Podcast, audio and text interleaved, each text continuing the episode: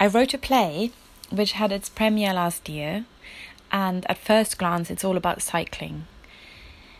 It's called The White Bike, and it was set on a bike journey along an existing route in East London.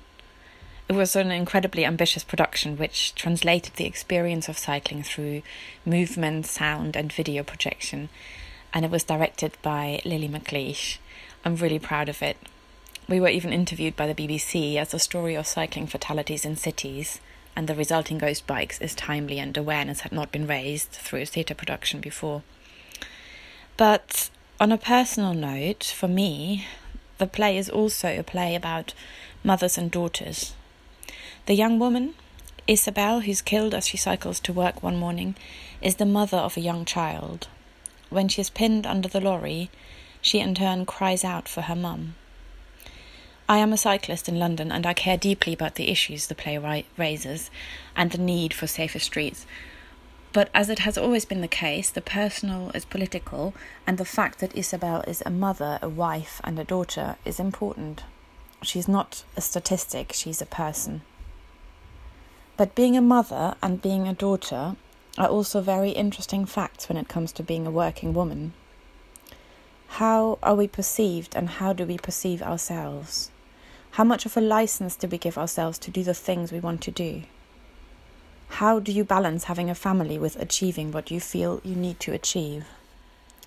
My mother was 23 when I was born. She had just broken off her studies to become a journalist and had decided much to her father's horror, um, that she wanted to be a carpenter. At the time, it was unheard of. She went from one carpentry workshop to the next, seeing if she could become an apprentice, and was laughed out of most of them. Still, she persisted. It was what she wanted to do.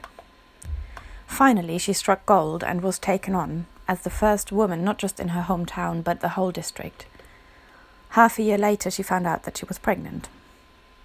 But she's still working now. She's built her own business and she has always worked as long as I can remember. Growing up, I was surrounded by sawdust. I learned how to plug wormholes with wax. I had huge respect for the chainsaw. And um, my father took a year out after her maternity leave to look after me, and that also had a really good effect on my relationship with him, as well as how I see gender equality in families as a logical benefit to everyone involved. My husband and I have always shared looking after the children, and we each have one day a week when we're home with them on our own. That has played a huge part in me bringing a play to the stage.